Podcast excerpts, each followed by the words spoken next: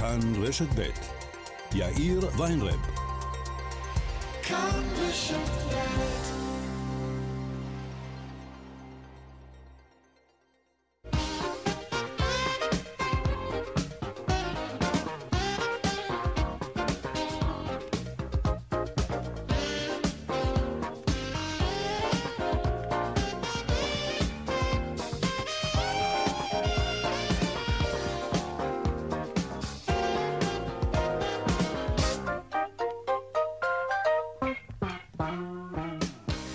קצת אחרי ארבע ועוד חמש דקות, כאן צבע הכסף ברשת ב', יום ראשון. שלום רב לכם, שבוע טוב. העורך רונן פולק, בהפקה קובי זרח, טכנאי השידור שלנו הוא חיים זקן.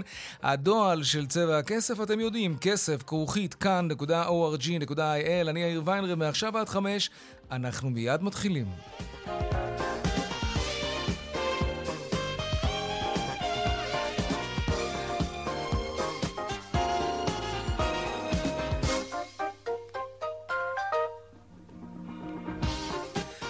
פותחים בחותרות צבע הכסף ליום ראשון, הבולען שהצליח לשתק את תל אביב. מה קורה שם עכשיו באזור מחלף השלום ובכלל בנתיבי איילון? יש כל הזמן פחד שזה יקרה שוב בכל מיני מקומות אחרים על התוואי הזה. שלום שרון עידן, כתבנו לענייני תחבורה. כן, שלום יאיר. תראה, אנחנו יכולים לומר בסבירות די גבוהה, לפחות מהבדיקות שנערכו, שזה לפחות לא צפוי לקרות uh, שוב. כרגע נזכיר שאיילון uh, פתוח למעט שני ה... אה, נתיבים בעצם שפונים ימינה באזור מחלף השלום, כן, אה, לכיוון אה, תל אביב, והם כמובן סגורים, ויהיו סגורים כנראה גם כן. במהלך מחר, לפחות עד שעות הערב, ייתכן שאפילו עד יום שלישי. צריך להדגיש שהיו באמת הרבה מאוד התראות שתל אביב הולכת להיות היום קטסטרופלית, אבל בסך הכל כנראה הרבה מאוד גם נשמעו להוראות שלא להגיע אם לא חייבים, ולכן בסך הכל העיר עצמה באופן די מפתיע, אם אתה זוכר, זה גם היה לנו בלוויה של הרב אה, קנייבסקי כמדומני, אנשים באמת נשארו בבית, ובסך הכל אה, במרבית האזורים בגוש דן אנחנו לא רואים עומסים mm-hmm. חריגים, אבל שוב, צריך לזכור, אה, כרגע עדיין לא ברור מתי באמת העסק הזה לגמרי יהיה מאחורינו, ולכן נחזור שוב על הדבר הזה ונאמר, מי שלא חייב, באמת מומלץ גם עכשיו שלא יגיע לתל אביב, כנראה ש... יצא לו רק טוב מזה בימים האלה. אה, כרגע לפחות הבטון כאמור הוכנס לאותו אה, אזור, עוקבים אחרי הדברים האלה, כן. עשו כבר מספות של שלוש חברות, ומקווים כמובן שלא נראה בולענים נוספים. שרון עידן, תודה רבה על העדכון הזה, על מה שקורה שם. משרד השיכון הודיע היום על פתיחת ההרשמה להגרלה השלישית במסגרת מחיר למשתכן, אה, זה נקרא אחרת היום, דירה בהנחה. ההרשמה תיפתח אחרי החגים ב-23 באוקטובר ותיסגר עשרה ימים אחר כך. בין הערים שהשתתפו בהגרלה הזאת, ירושלים, לוד, באר שבע, אופקים, נוף הגליל, טבריה, סכנין, כפר קאסם ועוד כל מיני מקומות. יוגרלו במהלך ההגרלה הזאת כ-3,500 יחידות דיור, מי שיורשו להשתתף בהגרלה. הם חסרי דירה, בעלי אישור זכאות בתוקף. כן? בתוקף זה צריך להיות. ועוד בצבע הכסף בהמשך על הירידה במחירי התובלה הימית. מאז ספטמבר בשנה שעברה נחתכו המחירים ביותר מחצי. האם זה אומר שבקרוב נראה את המחירים יורדים? כי אמרו לנו שהם עולים, בין היתר בגלל זה, כי היה יקר להוביל סחורה. אז עכשיו התובלה זולה יותר, בטח יוזילו לנו את המחירים, בטוח. מיליון אחוז, יש. איזה יוזילו ואיזה נעליים.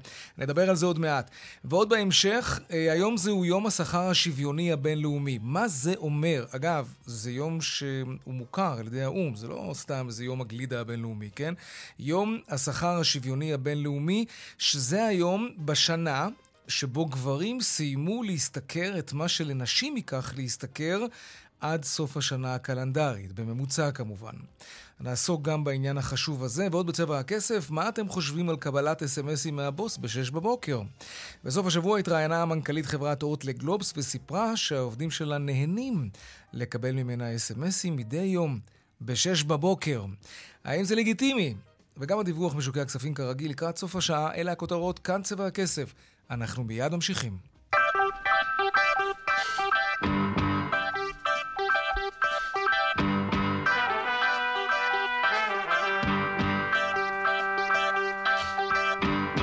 שלום רונן פולק. אהלן יאיר, מה קורה? טוב. אה, יופי. אה, כן, אתה נראה עצבני. למה? אתה תמיד נראה עצבני. מי עבד עליך הפעם? עוד יגיע. תשמע, אנחנו התרגלנו בשנתיים האחרונות אה, לאיזושהי מנטרה מוכרת, אה, שמשמיעים לנו יבואנים, ספקים וכמעט כל מי שמוכר לנו מוצר כזה או אחר, כן. שהמחירים עולים כי הכל עולה. ולמה הכל עולה? אה, שאלנו. והתשובות שקיבלנו היו כי, אתה יודע, הסחורות עולות, אה, השינוע עולה, התובלה הימית עולה, מכיר את התשובה הזאת, נכון? כן, התובלה הימית עולה. אנחנו תמיד בדקנו את זה, אגב, ו- וזה היה נכון, לא שהצדקנו את עליות המחירים, אבל באמת התובלה מאוד התייקרה. נכון. וחומרי הגלם התייקרו, והחשמל עלה, והמים עלה, והכל עלה. נכון, אוקיי, יש לא- לזה מדד ממש, כן, אפשר לראות אפשר את זה. לראות את זה. והיא באמת עלתה, אנחנו באמת דיברנו על זה המון. מה העניין? כן. אני יודע מה הפואנטה שלך. מה? שלפעמים היא עולה, ולפעמים היא יורדת.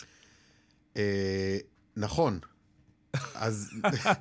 איך לקחתי לך את הפואנטה? לא, לא, בסדר, זה היה ברור, גם, כתבתי את זה בכותרות. אוקיי. בוא, אה, תראה, המחירים זינקו באמת, כן. בתקופה של שנה. מה זה זינקו? הם הכפילו את עצמם, הם שילשו את עצמם, ואף אה, ריבעו ו... חימשו, שישו, כן. שיבעו, תמנו. עד כדי כך, יאיר, שבספטמבר בשנה שעברה המחירים כן. היו בשיא המטורף שלהם. תסתכל על הטבלה הזאת, אתה, אה, הראיתי לך אותה מקודם, כן. אה, שאתה רואה בקודקוד את המחירים של אה, ספטמבר בשנה שעברה. יותר מ-11 אלף דולר במונחים, של, במונחים גלובליים. משום מה אני זוכר מחירים יותר גבוהים. נכון, נכון, היו 11. מחירים יותר גבוהים במונחים אה, של, אה, שלנו, מה שנקרא, יותר קרוב כן. כאן למזרח התיכון, אבל במונחים הגלובליים זה, היו, זה, זה, זה עומד על אה, 11 אלף דולר, ותראה היום המחירים כבר אוקיי. כ-4,800 דולר, ואם נתמקד לרגע באמת בשוק הישראלי, מכולות שעושות דרכן מהמזרח לישראל, הרי שלפני שנה המחיר למכולה עמד על אה, 15 אלף דולר, זה כן. כבר מה שאתה זוכר כנראה, והיום כ-6,400 דולר, אנחנו מדברים על מחירים שנחתכו בצורה... חצי. דרמטית, הרבה כן. יותר מחצי, כן. האנליסטים שאני משוחח איתם היום אפילו מעריכים שהמחירים עוד ירדו ויגיעו לרמתם שהייתה לפני אה, שנתיים. אז עמד על מחירים על כ-2,500 דולר למכולה, כלומר אנחנו עדיין לא במצב שבו, שבו המחירים הם סטנדרטיים. בחישוב של בוא נגיד חמש שנים אחרונות, אנחנו עדיין נמצאים במצב שהמחירים גבוהים יותר. אבל לפחות אם אנחנו מסתכלים בשנתיים האחרונות, היינו בשיא, בספטמבר, ממש בתאריך הזה, בספטמבר בשנה שעברה, היום המחירים הרבה יותר נמוכים. עכשיו תשאל אותי, אל תשאל אותי, אתה יודע מה, למה אני אספר לך בעצם את כל למה לא? הסיפור תן הזה? לי לשאול שאלה. לא, אה, אה, כדי שבפעם הבאה אולי שמישהו יבוא ויגיד לך, תשמע, יאיר, אתה יודע, מחירי התובלה הימית אה, אה, עולים, אז תזכור גם אתה, וכולנו בעצם צריכים לזכור להגיד להם שהמחירים דווקא יורדים. ואם הם יורדים, אז יש לזה גם משמעות שאמורה להיות אה, כלפינו, הצרכנים, כי, כי אתה יודע, הכל, למשל תשומות בנייה, נכון? תשומות כן. הבנייה עולות. שירדו, אוקיי? מוצרי חשמל, טלוויזיות, מקררים, תנורים, כלי רכב אולי, צעצועים, כלי בית, כל מה שמגיע אלינו אה, באונייה אה, מהמזרח, צריך עכשיו לרדת. נכון, אני מסכים. אז יאללה, בוא נקנה בזול. אז זה בטח יקרה עכשיו. כן. כן. כן. טוב, אבל זה עדיין לא קרה. נכון, לא, נו. אני לא יודע, אני... בוא, טוב. צריך לבדוק. צריך לבדוק. טוב, אולי לקראת החגים יהיו מבצעים וכאלה, לך תדע. יהיו מבצעים, כן.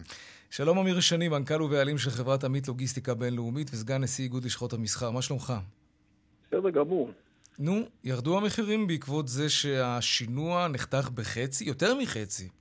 קודם כל בואו נעשה טיפה שיעורי בית. המחירים היו עד לפני כחודשיים וחצי באמת 15 אלף דולר, כן. ומלפני כחודשיים וחצי אנחנו בשמחה רבה רואים את ירידת המחירים. רגע, לפני חודשיים וחצי אתה אומר? זאת אומרת, בספטמבר כן, שנה שעברה, אז היה השיא לא. כמדומני, לא? אה, לא, לא, גם בדצמבר הגענו לרמה של 20 אלף דולר, אה. שזה היה הזוי לגמרי, ועוד בינואר, פברואר היינו ב-15 סך הכל, מחודש, אני קורא, מסוף מאי השנה, תחילת יוני, התחלנו. לראות את הטרנד כלפי מטה בעולם, לא קשור לישראל בכלל. בקטע, בקטע הגלובלי. ולשמחתנו הרבה, שוב, אמרת סין, וזה נכון, מה שלא קרה באירופה לצערי הרב, לא אירופה ולא טורקיה, לצערי הרב, אנחנו עדיין שריר וקיים, המחירים שהכפילו ויותר מהכפילו, פי שתיים וחצי, נשארו שם. אבל השוק הסיני הוא השוק המרכזי שלנו, נכון? השוק הסיני הוא, בוא נגדיר את זה בזהירות רבה, הוא למעלה מ-50% מהפעילות שלנו, ולאחר מכן יגיע השוק האירופאי והאמריקאי. אוקיי, בוא נתקדם. מתי אנחנו נרגיש על המדפים שהמוצרים שקנינו במחיר כזה או אחר, והסבירו לנו שזה בגלל, בגלל שזה הרבה יותר יקר להביא את המוצרים האלה לארץ, בין אם זה מזון ומכשירי חשמל וכולי, מתי אנחנו נראה את המחירים יורדים? כי עכשיו זה לא 20 אלף דולר להביא מכולה, לא, אלא לא. רק 6,400. רק. נכון. אוקיי. אני אומר שוב, לקחת בחשבון ש-6,400 זה מחירים שנכון להבוקר, כך שהסחורות האלה שהוזמנו ישונעו במהלך השבוע הקרוב, המחיר שלהם 6,400. זה למכולה, אנחנו, נכון? אנחנו, למכולה פורטי, כן. למכולה הגדולה. אוקיי. לא לקטנה אפילו. אני עדיין במתח, מתי נראה את המחירים יורדים? אני במתח, אני מעריך שוב, שוב, אבל צריך לקחת בזהירות רבה. כן. קודם כל, אנחנו נראה את זה, אני מעריך, בין חודשיים לשלושה. כי סך הכל, עד שזה יגיע לישראל, סדר גודל של שינוע כחודש ימים. ייכנס לשווקים, אנחנו מדברים סדר גודל של חודשיים, אל תשכחו שיש פה מלאים. Mm-hmm. המלאים עדיין במחירים הגבוהים, אז ברור מאליו שאף אחד לא יספוג את המחירים שהיו להם עד נכון ללפני חודש. זה פעם אחת. Mm-hmm. פעם שנייה צריך לקחת, אתה ציינת בכתבה, רונן, גם לנושא של חומרי הגלם. חומרי הגלם, שהיה מחיר הזוי לחלוטין, ודיברת על מוצרים לבנים, מסכי LCD, שהמוצר עצמו הבסיסי עלה ב-50%, גם היצרנים באיזשהו מקום התאפסו, כי היום יש איזה שוויון כלשהו, יש פחות ביקוש בעולם גם מהיצרנים, והמחיר הזה מתחיל לרדת כלפי מטה גם של החומרי גלם. חומרי הגלם זה חלק מהותי במרכיב פלוס ההובלה. עכשיו, לשאלתכם, לנושא של השינוע פלוס ההובלה לחלק הסיני, אנחנו נראה את זה, אני מאמין, אחרי החגים, את הירידה כלפי מטה. אוקיי, okay, בכמה? ואם אתה יכול למשל סתם להעריך אה, אילו מוצרים אנחנו נראה את המחירים שלהם יורדים. תראה, אם אתה התייחסתי למוצרים לבנים, שאני קורא לזה מוצרי החשמל, כן. אז אם מקודם אנחנו צחקנו ואמרנו שעל כל מקרר שנכנס לתוך מכולה, יש כאלה 25 במכולה, מודבק לו צ'ק פתוח של 500 דולר, הובלה נוספת, זה באיזשהו מקום ייעלם. זאת אומרת, הדבר הזה כבר מבחינתו, בחודשיים הקרובים, כל היבואנים ישלמו פחות על ההובלה הימית לצורך הסיפור. אתה מדבר על, לא על, דיברתי... על הוזלה של uh, כמעט 2,000 שקל למקרר. יכול להיות, נכון, נכון. אוקיי, זה דרמטי. הדבר הזה הוא משמעותי, אבל זה יקרה, אני אומר שוב, אבל בואו לא נשכח... רגע, אז מה אתה מציע לנו? לחכות בעצם עכשיו, אם, אתה יודע, אנשים רוצים ללכת, לקנות, אה, עוד מעט אה, מונדיאל גם, אנשים ירצו לקנות... טלוויזיות. כן. אולי כדאי לחכות? כשהולך לך המקרר, אתה לא מחכה. לא, לא, אבל כשהולכת הטלוויזיה, טוב, טלוויזיה פחות, אבל אתה, בדרך כלל טלוויזיה אתה משדרג. אה, שווה לא. שווה לחכות עכשיו איזה חודש וחצי, חודשיים? כן, אבל תיקחו בחשבון, אני אמרתי שוב, אני אחזיר חזרה לטורקיה, עוד נחזור לאירופה. אירופה כן. כרגע עדיין, אנחנו כרגע מלחמת מאסף בגלל אוקראינה. ואוקראינה, אנחנו כרגע סופגים נזק ונספוג גם במהלך החצי שנה הקרובה. אין בעיה, נקנה כן. מהמזרח. בוא תגיד לנו לגבי מוצרים מהמזרח. אנחנו יודעים אפילו כלי רכב שאנחנו קונים קוריאנים. כלי רכב, קחו בחשבון, אתם יודעים בעצמכם היום שכלי רכב, כל תעשיית הרכב, לא ניתן לבצע היום רכישה נורמלית לאוטו פשוט פחות מחצי שנה. כן, נקודה. למה? כי הצ'יפים של הרכבים האלה שנעשים היום בטייפה או בטיוואן לצורך הציבור, של כל היצרנים, בחסר. והיום תעשיית הרכב, במקרה הטוב בעוד שנה, אולי תחזור לעצמה. אתם רואים את זה גם בתעשיית הרכב החדש וגם במשומש. שהיום למכור אוטו, אתה יכול למכור במחיר מחירון. מה שלא היית יכול עד לפני שנתיים. כן, זה נכון. טוב, הסיפור של תעשיית הרכב הוא סיפור באמת ייחודי במקרה הזה, אבל אני חייב להגיד לך, אנחנו, אנחנו די מודדים מזה. תשמע, אה, סגן, גם לגבי האינפלציה, אתה יודע, גם נתוני האינפלציה גם. אומר לנו פה שמחירי החשמל, מחירי מוצרי החשמל, זה ישפיע על הכל. כן, צפויים אה, לרדת המחירים בתוך חודש-חודשיים, וזה מאוד נחמד. הוא אפילו נקט, נקב במחיר, 500 דולר פחות על כל מקרר שנמצא במכולה. לא, זה צריך, אה, אוקיי, אבל השורה התחתונה הזאת בסופו של דבר צריכה באמת להיות מתורגמת גם, אה, אתה יודע, כן, לחנויות, ואני מקווה מאוד שזה יגיע, כי, כי בזמנו... גם דיברנו כאן עם, עם אמיר, ובזמנו כן. הם זעקו את הזעקה על העלייה של מחירי התובלה הימית, אז הנה אנחנו מציפים פה גם את הנושא הזה. עכשיו, המחירים יורדים. יורדים. אני חושב שפחות אנשים שמים לב לעוקבים אחרי המדדים כן. האלו. אמיר, אתה ודאי מכיר את המדדים האלו, ואתה אומר לנו, אה, כן, המחירים יורדים, וזה יבוא לידי ביטוי גם ברכישות שלכם. שמע, אה, מבלי... התחרות לא יעזור כלום. התחרות של כל היבואנים, זה לא... זה דבר שהוא פתוח, שוק פתוח לחלוטין. וזה מה שישחק תפקיד, שתבוא לחנות ותמצא את המוצר שלך במחיר זול יותר. טוב, אנחנו מאוד מקווים שזה, שזה יקרה. אני אגב סקפטי, אני חייב לומר, מבלי חלילה להטיל דופי במה שאתה אומר, אמיר. אתם, אתם יודעים למה אני סקפטי? למה? יש לי חבר ממש טוב, קוראים לו עודד שחר. הוא גדול, גדול הפרשנים הכלכליים אה, לשעבר, mm-hmm. והוא נמצא בווינה, והוא שלח לי, כן, אה, תמונה, אני חייב להראות לך את זה, רונן, תסתכל. נמצא פה באיזה קונדטוריה. שלח לי פה כמה עוגות טובות, ביקש ממני שאני אייעץ לו ואעזור לו לבחור את mm. העוגה, כן? בחר בסוף לבד, כי לקח זמן עד שאני... תראה איזה עוגה הוא בחר. לא רע. מה זה לא רע? היא מדהימה נראית העוגה. מאיפה אתה יודע? היא נראית מדהימה. כמה אתה חושב שהעוגה הזאת עלתה, תגיד? פרוסה או שעוגה? פרוסה, פרוסה. לא יודע. תשמע. אמיר, כמה עולה פרוסת עוגה היום? אבל עוגה, עוגה. אני אגיד לכם גם באיזה קונדטוריה, לא שאני מבין בזה יותר מדי. לא. אה, צאונר, יכול להיות? אתה מכיר את זה, אמיר? איזה? צאונר, יכול להיות? הידועה והמפורסמת באוסטריה, ככה הוא כותב. כן. נכון. תשמע, נכון. שילם שם על, על חתיכה, על פרוסת עוגה, הנה רונן רואה את זה, יכול להעיד. אה, אולי גם הצופים שלנו באינטרנט, הם יכולים לראות. אה, הוא שילם עליה, הוא כותב לי פה, תסתכל, ארבעה וחצי יורו. 15 שקלים וכמה אגורות. הרבה כמה... מאוד. הרבה מאוד? מאוד. אוי, נו, באמת. אתה יודע כמה פרוסת עוגה כזאת עולה בבית קפה בארץ? לפחות כפול. אצלנו הכל יקר. למה לפעמים, לא לפעמים, למה בדרך כלל התשובה היא ככה? משל העוגה של יאיר. כן. כן. נו שוין, אם אנחנו כבר באירופה. אה, אמיר שני, אה, מנכ"ל ובעלים של חברת עמית לוגיסטיקה בינלאומית וסגן נשיא איגוד לשכות המסחר, תודה רבה לך על השיחה הזאת. נמשיך לעקוב כמובן, אחרי המחירים, אמיר. תודה רבה. להתראות, תודה. תודה רונן. תודה. טוב, אה, הבולען בתל אביב, פחד אלוהים, ממש. ומה שהכי מפחיד זה שזה בא ככה פתאום. בים המלח זה בכלל מפחיד. אבל אולי בכל זאת כן אפשר לעשות משהו, כדי שלא נפחד מזה כל הזמן, שפתאום ניסה על איזה בולען. שלום יוסי שלו, מהנדס שותף וסמנכ"ל הנדסה בחברת אה, ואלור ביירון, נדל"ן. שלום לך. שלום אחר הצהריים טובים. האם אנחנו כבר יודעים לומר בוודאות אה, מה גרם לזה, או שזה משהו שהוא בלתי צפוי, נקודה? יודעים בוודאי להגיד מה קרה שם. כשאנחנו אה, מצופפים את הערים ועולים מבניינים אה, מאוד גבוה, מן הסתם גם המרתפים יורדים אה, מטה תחת מי התהום. כן. ובורות כאלה צריכים לתמוך אותם מבחינה הנדסית בכל היקפם. קיר שתומך אותם לעיתים נדירות, אבל זה קורה, הנה מקרה שקרה, כן. אה, דולף בצורה כזאת או אחרת, והדליפה הזאת של מים פנימה גם מושכת איתה אה, קצת חול או את האדמה שנמצאת בצד השני, וזה מה שגורם לנו לבולען. וואו.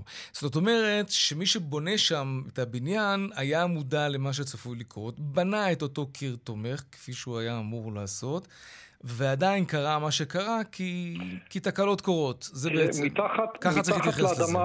מתחת לאדמה יש הרבה אי-ודאות, ומי שעוסקים במלאכה יודעים שבאי-ודאות צריך לנסות אה, לצמצם את האי-ודאות למקסימום. מה שחשוב להגיד במקרה הזה, שקורים דברים, וברגע שזה קרה, הם הגיבו מאוד מהר, הגיבו בצורה מקצועית, הסירו את הסכנה, הרחיקו את האנשים, מי שלא צריך להיות שם באזור. הם uh, מיד uh, עבדו סביב השעון כדי uh, לסתום את הבורות האלה, ואני חושב שכך צריך לנהוג בכל מקרה דומה. אגב, לפני כשנה וחצי בערבי נחל, שזה קילומטר צפונה משם, גם בסמוך לנתיבי איילון, היה אירוע דומה. של פריצת מים דרך כזה קיר, קיר דיפון. כן. וגם שם הגיעו הצוותים, אה, חסמו את הכבישים. למשך יותר מ-24 שעות, כולל את העלייה לגשר שם באזור. שמע, האירוע... יוסי, אתה יודע, אני שומע אותך ואני אומר לעצמי, רמת גן, גבעתיים, אה, רעננה, הוד השרון, תל אביב, מלאים בפרויקטים של פינוי-בינוי ותמ"א 38. אה, כל הארץ נראית בערך כמו אתר בנייה אחד גדול. ואני, שמע, אני, אני ממש חושש ש, שזה עלול לקרות מתחת לבניין מגורים. איך אני יכול להיות בטוח שמתחת לבניין שלי, כן, שבע קומות, ויש לי פרויקט של, שבונים ממש לידי, איך אני יכול לדעת שדבר כזה לא קורה, ופתאום יבוא איזה בולען שיבלע את הבניין שלי פתאום? תראה, מי שמתכנן פרויקט כאלה זה לא אדם אחד או שתיים אה, מזדמן, זה צוות שלם של מהנדסים ומתכננים ויועצים כן. שיושבים וחושבים ו- ועושים בדיקות מקדימות. יחד עם זאת, יכול להיות בעיה נקודתית, והראיה שלמרות שהמגה פרויקט הזה שם הולך לקום, הבעיה, נכון שהיא אי נוחות, אבל היא בעיה נקודתית, ואני חושב שהפתרון ש, שבוצע שם הוא פתרון נכון, הוא פתרון מהיר. אבל זה יכול לקרות לבנייני מגורים? יש אגב ניטור שצריך כן. לעשות כן. 24/7, שזה בעצם הפעולה המניעתית שצריך לעשות.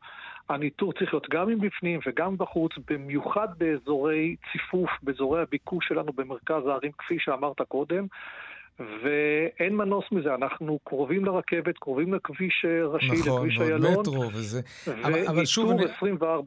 אני, אני חושב שאנשים אולי בעקבות האירוע הזה... תחלוף במוחם איזושהי מחשבה מאוד מפחידה שהם ייסעו על הכביש וזה יקרה. אבל, אבל אפשר לקחת את זה גם כמה צעדים קדימה, ואני שוב שואל, זה יכול לקרות מתחת לבניין מגורים, דבר כזה?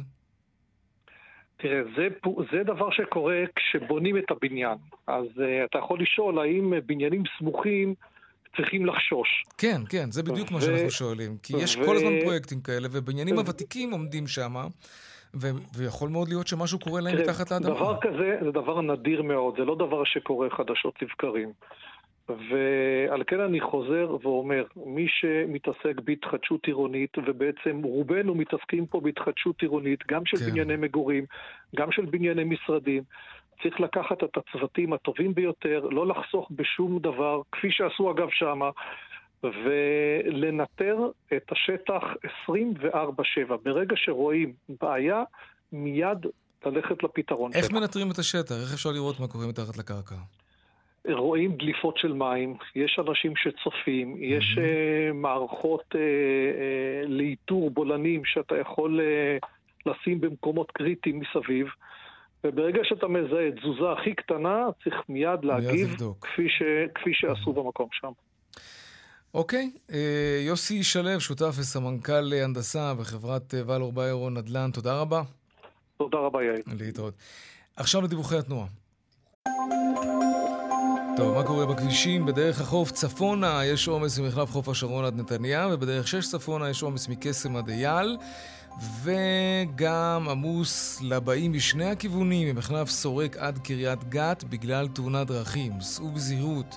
דרך ארבע צפונה עמוסה ממורשה עד רעננה, ובהמשך מבני דרור עד צומת הדסים. באיילון דרומה עדיין חסום לתנועה אה, מהיציאה במחלף השלום בגלל הבולען שנפער שם, שם בכביש. כמו כן עמוס באיילון דרומה ממחלף ארלוזרוב עד וולפסון וצפונה ממחלף חולון עד גלילות. עדכוני תנועה נוספים בכאן מוקד התנועה כוכבי 9550 זה הטלמסר שלנו, אבל לא רק שם, גם באתר של כאן וביישומון של כאן, הפסקת פרסומות, ומיד אנחנו חוזרים עם עוד צבע הכסף. כן, וכאן גם צבע הכסף, 4 ועוד 31 דקות. היום, אם לא ידעתם, זה יום השכר השוויוני הבינלאומי. כן, יש, יש יום כזה, וזה נשמע סופר חשוב.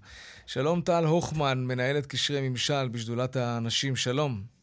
שלום, תודה שהזמנתם. Uh, תודה לך שבאת. Uh, מאוד אהבתי את הדוגמה הזאת שנתתם, אם כי היא קצת uh, היא דקרה, זה היה, זה היה מאוד דוקר, ולי כגבר גם, שגברים מהיום, כן, uh, עיצומו של חודש ספטמבר, יכולים בעצם ללכת לים ללא שכר עד סוף השנה, ועדיין ירוויחו יותר, או בערך אותו דבר, כמו אישה ממוצעת. זה, זה, זה באמת המצב ככה?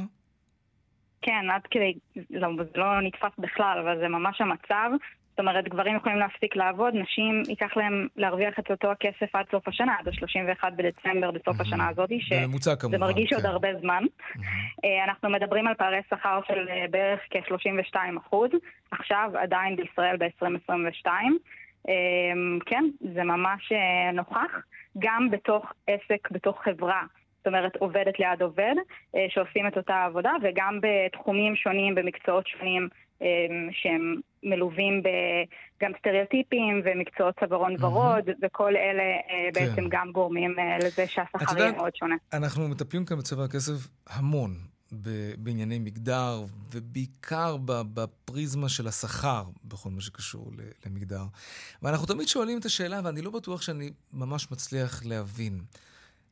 למה? כלומר, איך מלכתחילה נוצר מצב שבו אישה וגבר שעובדים שכם לשכם באותו תפקיד, את יודעת מה, אפילו אותו ותק, הגבר תמיד יהיה לו את האקס פקטור בתלוש השכר.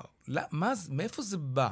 מה, המנהלים ששכרו את שניהם באופן אוטומטי נותנים לגבר יותר ולאישה פחות? תשימי את האצבע, למה זה קורה בעצם? אוקיי, okay, אז יש לזה כמה הסברים. ההסבר uh, ההתחלתי, זאת אומרת, uh, כשנכנסים למקום העבודה יש משא ומתן שקשור uh, uh, בעצם לשכר. כן. אנחנו רואים בהרבה מחקרים שנשים uh, פחות נלחמות. לא, לא דורשות uh, את מה שמגיע להן. בדיוק, מרגישות אה, פחות נעים, הרבה תחושה של חוסר נעימות, אה, של מה אני שווה, אה, ובאמת כל הקונסטלציה הזאת היא של בעצם מערכת יחסים של משא ומתן על השכר, שגם בדרך כלל המעסיקים לא יגידו כמה הם נותנים, אתה צריך לדרוש או את צריכה לדרוש. Okay. אוקיי. בעצם יוצר כבר מצב התחלתי של מדרגה מאוד גדולה בין גברים לנשים. אבל זה קצת מגלגל את האחריות כלפי האישה, וזה קצת מנקה את אה, שדרת הניהול בכל חברה שהיא. שמסוגלת להכיל סיטואציה כזאת, שיש לי שני מהנדסים, כלומר, יש לי מהנדס ומהנדסת, ונכון, היא דרשה רק 23,000 שקלים בחודש, לחודש, והוא דרש 30, אז הוא קיבל 30 והיא קיבלה 20 שקלים. יש פה איזה משהו שמנקה נכון. את ההנהלה מהעיוות הזה ומגלגל את האחריות לנשים. ואני לא אומר שנשים לא צריכות להעז יותר ולדרוש, זה, זה, זה מה שנקרא חוצה מייסה. אבל, אבל עדיין יש פה מנהלים שצריכים לדאוג שהעובדים שלהם והעובדות שלהם ישתכרו שווה. לגמרי, אני, אני גם לא חושבת שזה מנקה את המעסיקים, אני חושבת שזאת האחריות שלהם, ומעבר לזה שזו אחריות, אתה יודע, ברמה הערכית, זה גם כן. החובה שלהם. מעסיקים מחויבים לשלם את אותו השכר לעובדת ולעובד שעובדים את אותה עבודה, וגם עבודה שהיא אה, דומה בעיקרה. זאת אומרת, זה, זה לשון החוק, וככה צריך לנהוג. אז במידה ויש מהנדסת שמקבלת, שמגיעה עם אה, ציפיות שכר נמוכות יותר מהגבר שעובד אה, לידה. אז על המעסיק לשנות את זה ולתקן את זה ולתת להם את השכר השווה.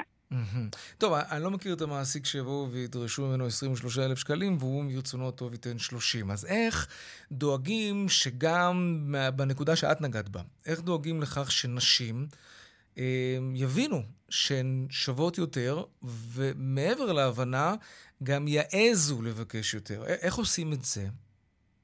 אז אנחנו, גם זה שאנחנו מדברים על זה היום ואנחנו מציינים את זה, ובאמת מ-2019 האו"ם החליט אה, לציין את זה כיום בינלאומי כדי להעלות כן. את המודעות לסיפור הזה.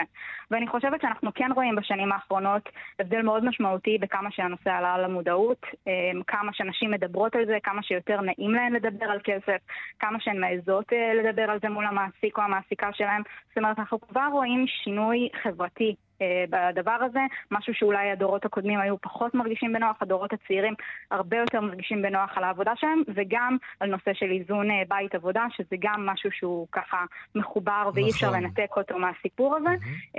שבעצם גם אבות רוצים להיות מעורבים בבית, גם הם רוצים להיות אבות, ולא רק לעבוד עד סוף היום והלילה בעבודה. אה, ויש לזה הרבה משמעות גם, mm-hmm. בצורה שבה הם לוקחים חלק בעבודות, ברור, גם בבית ברור. וגם בחוץ. איפה ישראל אגב מדורגת לעומת מדינות מתקדמות אחרות בעולם מבחינת פערי שכר בין גברים ונשים? אנחנו במיקום המאוד מביך של שניים מהסוף uh, במדינות ה-OECD. או-אה, שניים כן. מהסוף? כן, הייתי רוצה להגיד לך את המדינה האחרונה, אבל ככה, לא, אני לא זוכרת בדיוק, אבל כן. זאת מדינה שהייתה לה ראשת ממשלה. זאת מדינה שעד לפני כמה שנים, נדמה לי, ארבע, ארבעה מתוך חמישה הבנקים הגדולים ננקלו אותם נשים.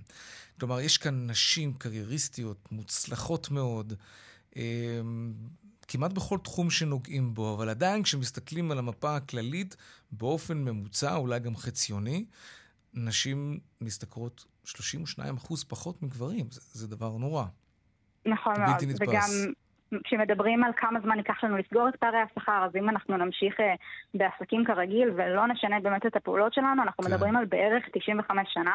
אה, לסגירת הפערים, אבל אה, דוח של, של, כלכלנית, של הכלכלנית הראשית מ-2021 אמר שאם אנחנו נפעל ונבצע פעולות אקטיביות, אז אה, נצליח לסגור 40% אוקיי, מפערי פעולות אקטיביות, מה? חקיקה? זה נכון אגב שבצרפת יש חקיקה אה, שבעצם מאפשרת לנשים לדרוש מהמנהל לחשוף את השכר של הגבר שעובד ממש במקביל אליהן, ואז זה גם חושף את המנהל לתביעה? מכירה חקיקה, חקיקה כזאת? יש לנו חקיקה שלא לא זהה, אבל קרובה לזה אה, אצלנו. זאת אומרת, אה, בראשון ליוני, אה, עכשיו, השנה, נכנס לתוקף חוק שקידמה חברת הכנסת אתי עטייה, והיא בעצם עשתה תיקון לחוק שכר שווה לעובדת ולעובד, שקובע שמעסיקים עם 518 עובדים ומעלה יצטרכו לדווח גם לעובדים שם. אוי, ראינו את הדיווח גם, הזה, אבל את מסכימה איתי שזה הייתה, היה בדיחה. נכון. זה היה ממש בדיחה הדבר הזה. הם שיחקו עם הקטגוריות אבל... ושיחקו עם המספרים, ופתאום הכל נראה נורא ורוד. אה, זה היה ממש קשקוש. אם, לא אם לא תהיה חקיקה עם, עם שיניים, נכון. זה לא באמת, זה, זה, זה לא יהיה אקטיביסטי הדבר הזה. אני ממש מסכימה, וזה בדיוק מה שאנחנו מתכננות לעשות בכנסת הבאה, ברגע שהיא תכונס. אה, הצעת חוק שבעצם אה, מוסיפה על החוק הקיים, שגם אה, כן. צריך להיות מנגנון של איזון חוזר, של בקרה, של פיקוח וגם של סנקציות, במידה והמעסיקים לא, מש... לא מצמצמים את פערי השכר על אף שנאמר להם. טל הוכמן, מנהלת קשרי ממשל, שדולת הנשים, תודה רבה לך על השיחה החשובה הזאת. תודה רבה. להתראות. טוב. מנכ"לית uh, הוט עוררה סערה גדולה כשבריאיון לעיתון גלובס אמרה שהיא נוהגת לשלוח וואטסאפים לעובדים שלה כבר בשש בבוקר, ולא סתם לשלוח אס.אם.אס בודד כזה, בוקר טוב עם סמיילי, אולי גם זה, אלא רצף כזה שמטריף את הטלפון. אתם מכירים את זה? שנכנסים פתאום, נכנסות פתאום איזה ארבע, חמש הודעות ברצף? אה, משעשע? לא בטוח, תלוי את מי האמת. אה, אגב, בריאיון טל גרנות אמרה שהעובדים אה, מאוד מאוד נהנים מזה. שלום, איה לחמי, מייסדת ומנכ"לית אה, AL Consultants, כן? אמרתי נכון? AL Consultants, שלום כן. יאיר. שלום, אהלן וסהלן. מה את אומרת על זה? אתם חברת ייעוץ ארגונית גלובלית, רק נציין שזה ההקשר בעצם. מה את אומרת על זה? נכון. נכון, ואנחנו עובדים עם הרבה מאוד uh, מנהלים, וקראתי mm-hmm. גם אני את הטוקבקים ואת התגובות, uh, וגם את הכתבה עצמה. או, כמה טוקבקים ותגובות ארסיות היו בהקשר הזה. כן, בדיוק, ואני חייבת לומר, רגע שנייה להרגיע פה, כן. אני ממש לא רוצה לעשות עליה עליהום, אני בטוחה שטל היא מנכ"לית טובה, ואני בטוחה שהיא מעריכה ואוהבת את העובדים שלה, ולא מעוניינת להטריד או להטריף אותם אה, בבוקר. וגם אף, באמת, אף אחד לא שיטת... לא התלונן, היא בעצמה סיפרה את זה גם. נכון, נכון, נכון, זאת שיטת ניהול. אה, אני חושבת שהסיבה שזה עורר כזה עליהום ברשת היא בדיוק אה, הסיבה שאנחנו מדברים עליה כל הזמן, כל הנושא של ההתפטרות השקטה, השחיקה הגדולה של עובדים בתקופה האחרונה, וה... הרצון שלהם אה, שלא יטרידו אותם אה, בבוקר ושיעשו כן, להם הפרדות. כן, אבל ההתפטרות השקטה, שבאמת רק נאמלק את הדבר הזה, זה, זה מדובר בדרך כלל על, על הדור של הצעירים, שאומר, אני מעבר, מילימטר ממה שאני אמור לעשות לא אעשה. כלומר, אני בא לפה בשביל להעביר את הזמן, להעביר את הכסף וללכת. אה, אבל זה לא ממש דומה, אני חושב, כי פה מדובר בוואטסאפ ב-6 בבוקר. אז זה... אני רוצה להגיד על זה משהו. בעצם מה שקרה... בדרך כלל אנשים ב... כאילו עוד, עוד, לא, עוד לא זזו אפילו לקראת ההשכמה. כאילו, את יודעת, זה... זה, זה... נכון, שש בבוקר. העניין הוא שמה שקרה בתקופה האחרונה, בטח כן. אחרי הקורונה והעבודה ההיברידית, שאנשים אין גבולות. יש פה מין uh, מצב שאנשים uh, uh, עובדים uh, די 24-7, mm-hmm. uh, אין להם הפסקות... אה, מנטליות של נסיעה למקום העבודה, חזרה ממנו. אנשים עובדים באמת ללא הפסקה, והדבר הזה מייצר שחיקה. אנחנו רואים, אנחנו קוראים מחקרים אה, על שחיקה של עובדים, אנחנו רואים את ההשלכות של השחיקה. דרך אגב, ההתפט... ההתפטרות השק... השקטה וההתפטרות הגדולה וכל הבאזוורד שאנחנו שומעים עליהם, הם בעצם תוצאה של דבר אחד מאוד פשוט, של שחיקה של עובדים שמרגישים שאין להם הגבלה מהעבודה. אם בשש בבוקר, פעם הוואטסאפ בכלל לא היה כלי עסקי, עד לפני ממש שנתיים-שלוש, אנחנו יכולים לדבר על הוואטסאפ ככלי אה, כלי mm-hmm. פרטי שלנו, והנה היום מעסיקים מתחילים להגיד, אם אין לי שני ויים אה, ואני לא רואה שני ויים כחולים של העובדים שלנו, זה מטריד אותנו. והם אומרים גם שאם הם אה, מרגישים שהעובדים שלהם לא זמינים להם בוואטסאפ אה, מ-6 בבוקר ועד 11 בלילה, אז זה מטריד אותם. ופתאום העובדים מרגישים שהעבודה לא חומקת מהם, לא משנה איפה הם נמצאים. זה לא רק עכשיו 9 עד 5 במקום העבודה. זה כל הזמן, גם בבית וגם בשש בבוקר. וכשהקבוצה של העובדים קוראת את זה ברשתות החברתיות, היא משתגעת. היא אומרת לעצמה, איך אפשר להתרברב על דבר כזה בריש גלי? זה לא מקובל, אנחנו לא רוצים שזה יהיה מקובל. זה לא הנורמה שאנחנו רוצים לייצר. Mm, טוב. אה, יש כל כך הרבה כיוונים להסתכל על הדבר הזה, מה גם שאפשר בהחלט להעריך שלא מדובר בעובדים זוטרים, אלא כאלו ש... שבאו לעבוד, אה, את יודעת, שזה סוג של בית שני, אם לא בית ראשון בעבורם, ומנהלים שבטח משתכרים לא מעט כסף. אז זה לא שזה, את יודעת, אחראי משמרת בשירות לקוחות מקבל ב-6 בבוקר אס.אם.אס עם מנכ"לית הוט. אני, אני מתאר לעצמי שזה לא, לא זה העניין. אלא באמת המקורבים. יכול להיות, אבל כן. כנראה גם uh, הרבה פעמים אנחנו שומעים היום על uh, עובדים שמקבלים אס.אם.אסים uh, ווואטסאפים ומיילים בשעות לא שעות, ואני חושבת שזה עניין של תיאום ציפיות עם המנהל שלך. Uh, קודם כל אני חושבת ששפיות במקום העבודה, אם אנחנו רוצים לייצר מחוברות לאורך הזמן, מצב שהעובדים באמת ירצו mm-hmm. להצמיד, אנחנו רואים... אז צריך לדעת גם להניח לעובד. קיצור, אז צריך אבל... לדעת לתת לו את הזמן הזה, גם אם נגיד... הוא עובד מאוד בכיר וגם אם הוא משתכר הרבה מאוד... אבל, אבל נגיד מנהל. כן, מנהל שמראיין עכשיו כמה וכמה אנשים לאיזושהי משרה, יש לו נגיד שניים, שלושה תקנים שהוא יכול לאייש אותם. והמנהל הזה הוא מאוד מאוד אמביציוזי, והוא רוצה להצליח, והוא רוצה שבמחלקה שלו יהיו עובדים מסורים 24-7, כאלה שבאים להתאבד בשביל מקום, סליחה על הביטוי, על מקום העבודה שלהם. ואז הוא מראיין מישהו, ואותו מישהו אומר לו, תשמע, אני אה, יכול להישאר קצת שעות נוספות וזה, אבל ברגע שאני הולך הביתה, אני לא רוצה שיפריעו לי. שאת מסכימה איתי שזה סופר לגיטימי שיגיד מועמד לעבודה כזה דבר. אבל זה מיד פוסל אותו לצורך העניין. ועל לא עוול בכפו. צריכה להיות התאמה בין העובד למעסיק. כן. ואני גם חושבת שצריכה להיות סיבה אה, לשמה אני בשעה שש בבוקר פוגעת במרחב הפרטי של העובדים שלי. Mm-hmm. אם לצורך העניין אני עובדת אה, גלובלית, ואני עובדת עם אה, לצורך העניין סן פרנסיסקו, ניו יורק או סין, ואני יודעת שיש לי פערי שעות משמעותיות. וחלק מדרישות התפקיד שלי זה להיות בקשר גלובלי עם העובדים שלי בצוות שנמצאים רחוק, או עם קולגות שלי שנמצאים רחוק.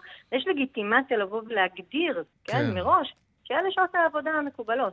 ברור. אבל אה, אם זה כי המנהל הוא אמביציוזי, אז צריכה להיות גם הגדרה של מתי מסתיים יום העבודה, ומתי יש הצדקה.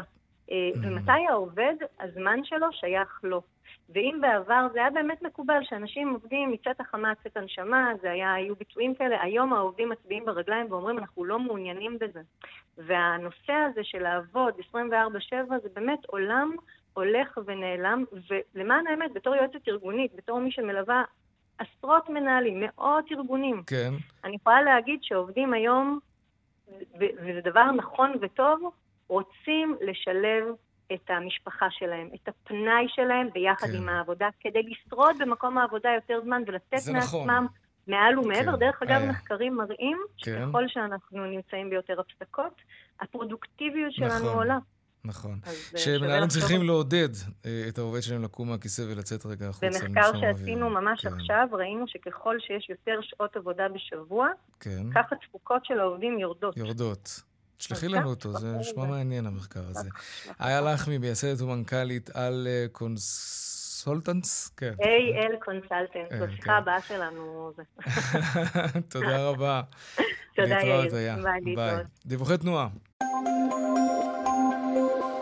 טוב, אז בדרך שש צפונה יש עומס ממחלף קסם עד אייל ודרומה מנחשונים עד בן שמן. אה, בשני הכיוונים עמוס ממחלף סורק עד קריית גת. בגלל תאונת דרכים. עדיין עמוס שם, דיווחנו לכם על זה קודם. דרך 40 דרומה עמוסה ממנוחה עד קריית גת, ובאיילון דרומה עדיין חסום לתנועה בגלל uh, הבולען הזה שנבער שם במחלף השלום. כן. עדכוני תנועה נוספים בכאן מוקד התנועה כוכבי 9550 בטלמסר שלנו וגם באתר שלנו, אתר כאן, והיישומון של כאן. הפסקת פרסומות מיד חוזרים. וכאן גם צבע הכסף, עשר דקות לפני השעה חמש, אה, שבוע בדיוק לראש השנה, זה, זה הזמן שבו הרשתות הגדולות מפרסמות בלהט. אבל מה, מה כבר יש להם לפרסם עכשיו תכלס? הכל יקר, וגם אם מפרסמים מבצעים, הציבור, במיוחד עכשיו, לא תמים, והוא מריח מקילומטרים, כל מיני תחמונים ו- ומבצעים בכאילו. אז איך בתקופה של כעס ציבורי על המחירים, ויותר מזה, חשדנות של הציבור כלפי היצרנים והרשתות, איך, איך בכל זאת מגיעים לליבו של הצרכן? שלום, אמיר חלף, מנכ"ל סוכנות הפרסום A2. שלום. אהלן יאיר. אהלן וסהלן. אה, אה, אז איך עושים את זה כשהצרכן כועס וחשדן, תגיד? יש המון פרקטיקות ידועות בעולם הפרסום, איך בעצם אנחנו מגיעים לצרכנים בצורה חכמה ומתוחכמת. העניין שב... בשנים האחרונות הצרכן הישראלי הפך להיות מאוד חכם ומתוחכם. נכון. מעבר לדעת שהוא כבר ציני כלפי מבצעים, אבל הוא... אני חושב שגם הנושא של יוקר המחיה הביא אותו למצב הזה. צרכנים הם בודקים מחירים ומשווים, ואנחנו גם רואים שהיום נאמנות למותגים מטשטשת לאט לאט. Mm-hmm. לדוגמה, המותג הפרטי נכון. צומח וצומח. והיום צרכנים בעצם מחפשים את ה-best value for money, ולכן אני חושב שהעבודה של המפרסמים ושל משרדי הפרסום ביחד איתם היא עבודה הרבה יותר מאתגרת וקשה. ואני חושב שבעצם היום מפרסם, מעבר לעובדה שלפני החגים כולם צועקים מחיר, וזה לגיטימי וזה קורה כל שנה, יותר ויותר מפרסמים פונים לעולמות של הערך הנוסף שהמותג שלהם נותן. אוקיי, אז מה, אז, אז, ו... אז כן. יגידו אצלנו העובדים בסניף, או בכלל ברשת, הכי נחמדים. כן. ואצלנו האוכל הוא הכי טרי. נכון. זה, כל רשת תגיד את זה על עצמה. לגבי מחיר, זה משהו שאתה, שאתה אתה, אתה לא יכול, אני חושב, אתה לא יכול לשקר, כן? אם אתה תגיד, אצלנו העוף בשקל, אתה לא תעשה צחוק מעצמך, והציבור יבוא ויראה שהעוף הוא לא בשקל. אז להגיד אצלי יותר טרי, והעובדים יותר נחמדים, והשירות נהדר, זה כולם יגידו. אז איך אתה בכל זאת מבדיל את, ה, את רשת א' מרשת ב'? נכון, אני חושב, תראה, יש, כמו שאמרתי, יש הרבה דרכים, אבל בעצם הערך המוסף שהמפרסם נותן ללקוחות, אם זה שירות, אם זה חוויית קנייה, כן. אם זה כל מיני אמצעים טכנולוגיים, יש דוגמא היום בסופר עגלות חכמות שנכנסות לאט לאט. אה, זה. אה. זאת אומרת, יש המון דרכים בעצם לייצר את הערך המוסף אה, לצרכן, אוקיי. והצרכן בסוף החליט, אתה צודק לגמרי, בסוף מי שאומר מחיר ולא אה, נותן לו הצדקה ברצפת המכירה, הוא בבעיה. ולקוחות עולים על זה מהר מאוד. מהר, מהר מאוד. כי הם גם ציניים נכון. וחשדנים וכולי, כמו שאמרת קודם.